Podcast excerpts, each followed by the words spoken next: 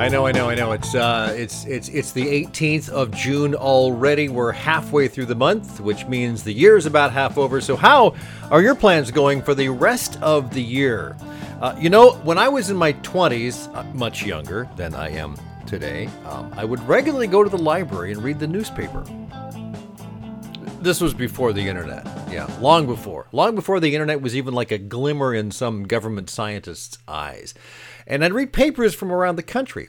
And one of my favorites was the San Francisco Chronicle, uh, one of the great papers of the country and of the time. And uh, one of the things I always read was a column by Herb Caen, who was a columnist for the paper, and I mean for years, decades.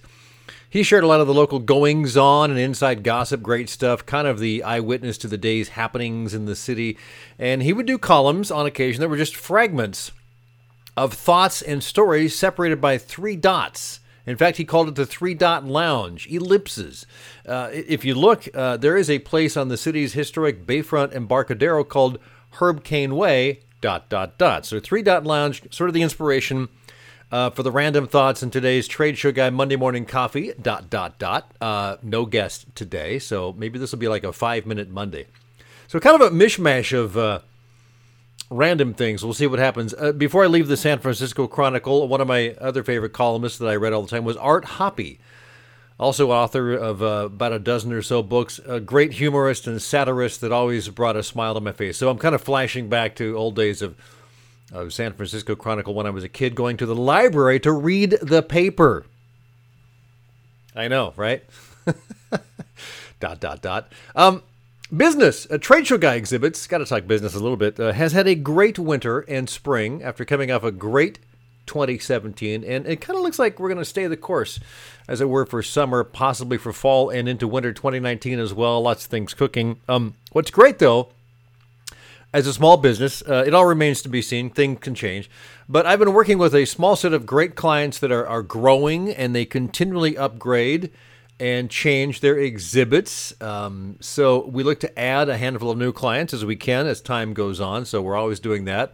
Uh, I have, uh, when I did a sales class last year with Sandler up in uh, Wilsonville, Uh, Brad, Brad Kleiner and his gang up there. Uh, it's a great, great sales course. Uh, we, we put a vision board together, and one of the the things I put on my vision board was about prospecting, and it had a it had well. Um, I'll tell you what, I'll just bleep it out. It, I, I yeah, uh, prospecting. Like that's what it was, and so I do that. I, I do a lot of prospecting. So I hope I bleeped that out. Uh, I have a new blog post, dot, dot, dot, which you should check out on how I engage with people on my social media platforms in twenty eighteen. Things evolved. Used to be I spent a lot of time on Facebook. Uh, Twitter is actually where I spend, I think, most of my time now. Followed closely by Linkbook, uh, Linkbook, uh, LinkedIn, Facebook, and Instagram. Um, so, yeah, I, I'm still there. I, I, I like to do a lot of stuff at shows. That's mostly on, on Twitter. When I'm not at shows, it's a mix of personal and, and business, uh, which I think you have to do. In this day and age, you can't really separate your business life from your personal life, your professional versus your personal. It's all mixed up in there. I mean, you follow the The, the the most famous people that are doing this, you know, Peter Shankmans, the Gary Vaynerchuks, uh, th- they mix it all together. That's just kind of the way it does. Uh, dot, dot, dot.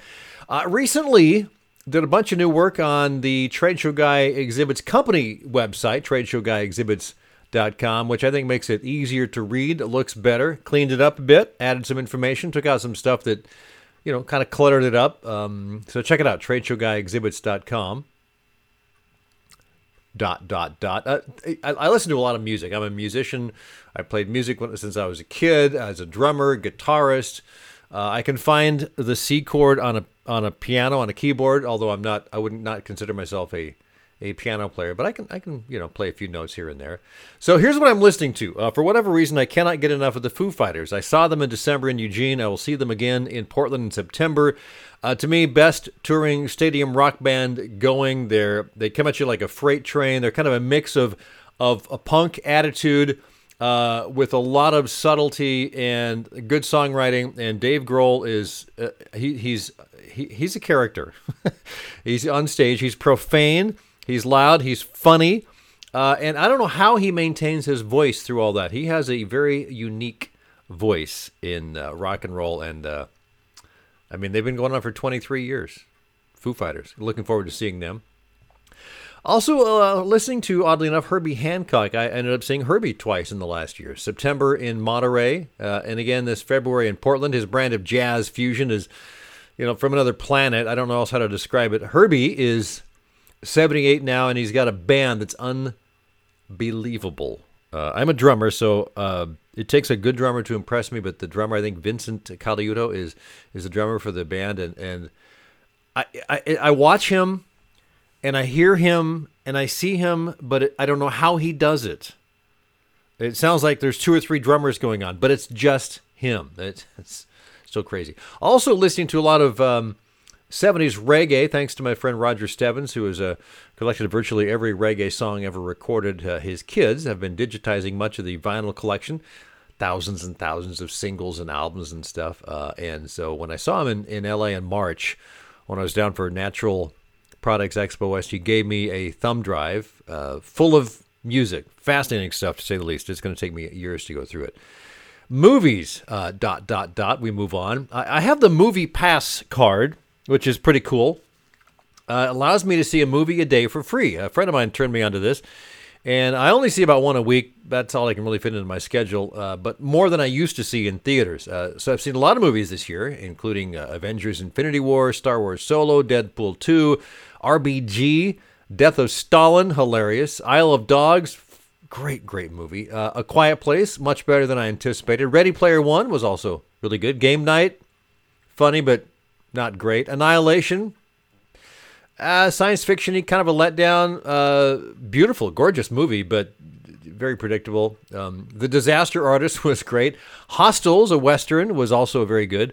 Phantom Thread uh, with uh, Daniel Day Lewis, terrific movie. It didn't get a lot of play. Uh, Darkest Hour, I believe that uh, Gary Oldman won the Grammy for that one. All the Money in the World, The Post with uh, Tom Hanks and Meryl Streep. Very good movie.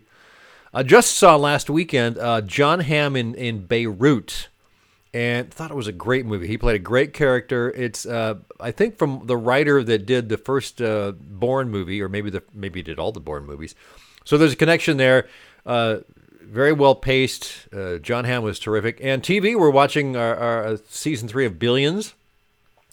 Looking forward to Billy Bob Thornton in Goliath, season two just released on Amazon, and uh, we. completed a while back Homeland's latest season, so that was really good. So, uh, dot, dot, dot. uh, I have a new watch, and I'm going to show you this to you. I'm going to tell you the story about it. Uh, my friend Roger gave it to me. He came by uh, early this week and wished me a happy birthday and said, I'm going to give you one of my watches. Took it off his wrist and gave it to me. He is a watch collector, and uh, he's retired. He spends way too much time reading and learning about watches. It took him ten minutes to tell me the story in this watch, just about where the steel came from, the kind of steel, the crystal on it, the movement, uh, on and on and on. It's a Zanto, S Z A N T O. It's called a field watch. Uh, you can wear it pretty much anything. It's not a dress watch, but you can get away with it. Uh, it's got that dark background with um, the lighter uh, hands. Um, so I have a new watch. It's really nice. Um, thanks, Roger. So, dot, dot, dot. Uh, don't forget, if you're doing trade show marketing, you can get a free consultation anytime. Just go to my blog at trade show guy blog dot com. Click on free consultation at the top. Schedule the call. I'll get the notification, and we'll talk. If you like this podcast, tell a friend, leave a review on Apple Podcast, and subscribe. Dot, dot, dot. All right. Let's add in a quick trade show tip uh, of the week and one good thing and call it good. Uh, trade show tip of the week, uh, you should work out your marketing goals before you plan a trade show. Uh, this is from a blog post I put up in April. There's a lot of different things you can do at a trade show. Obviously, you want to um, make sales, increase your business, but what are the specific goals for specific shows? Shows are different, different audiences. You can generate leads. Uh, you can make sales. You can add distributors, depending on your uh, your way of doing business. You can reach new markets. That's one thing that a lot of uh, clients that I work with do. They go to national shows. They they reach new markets, which they could otherwise not reach or not nearly effectively as effectively reach. You can launch a new product or service. Uh, you can build brand awareness. You can meet current customers and partners and distributors.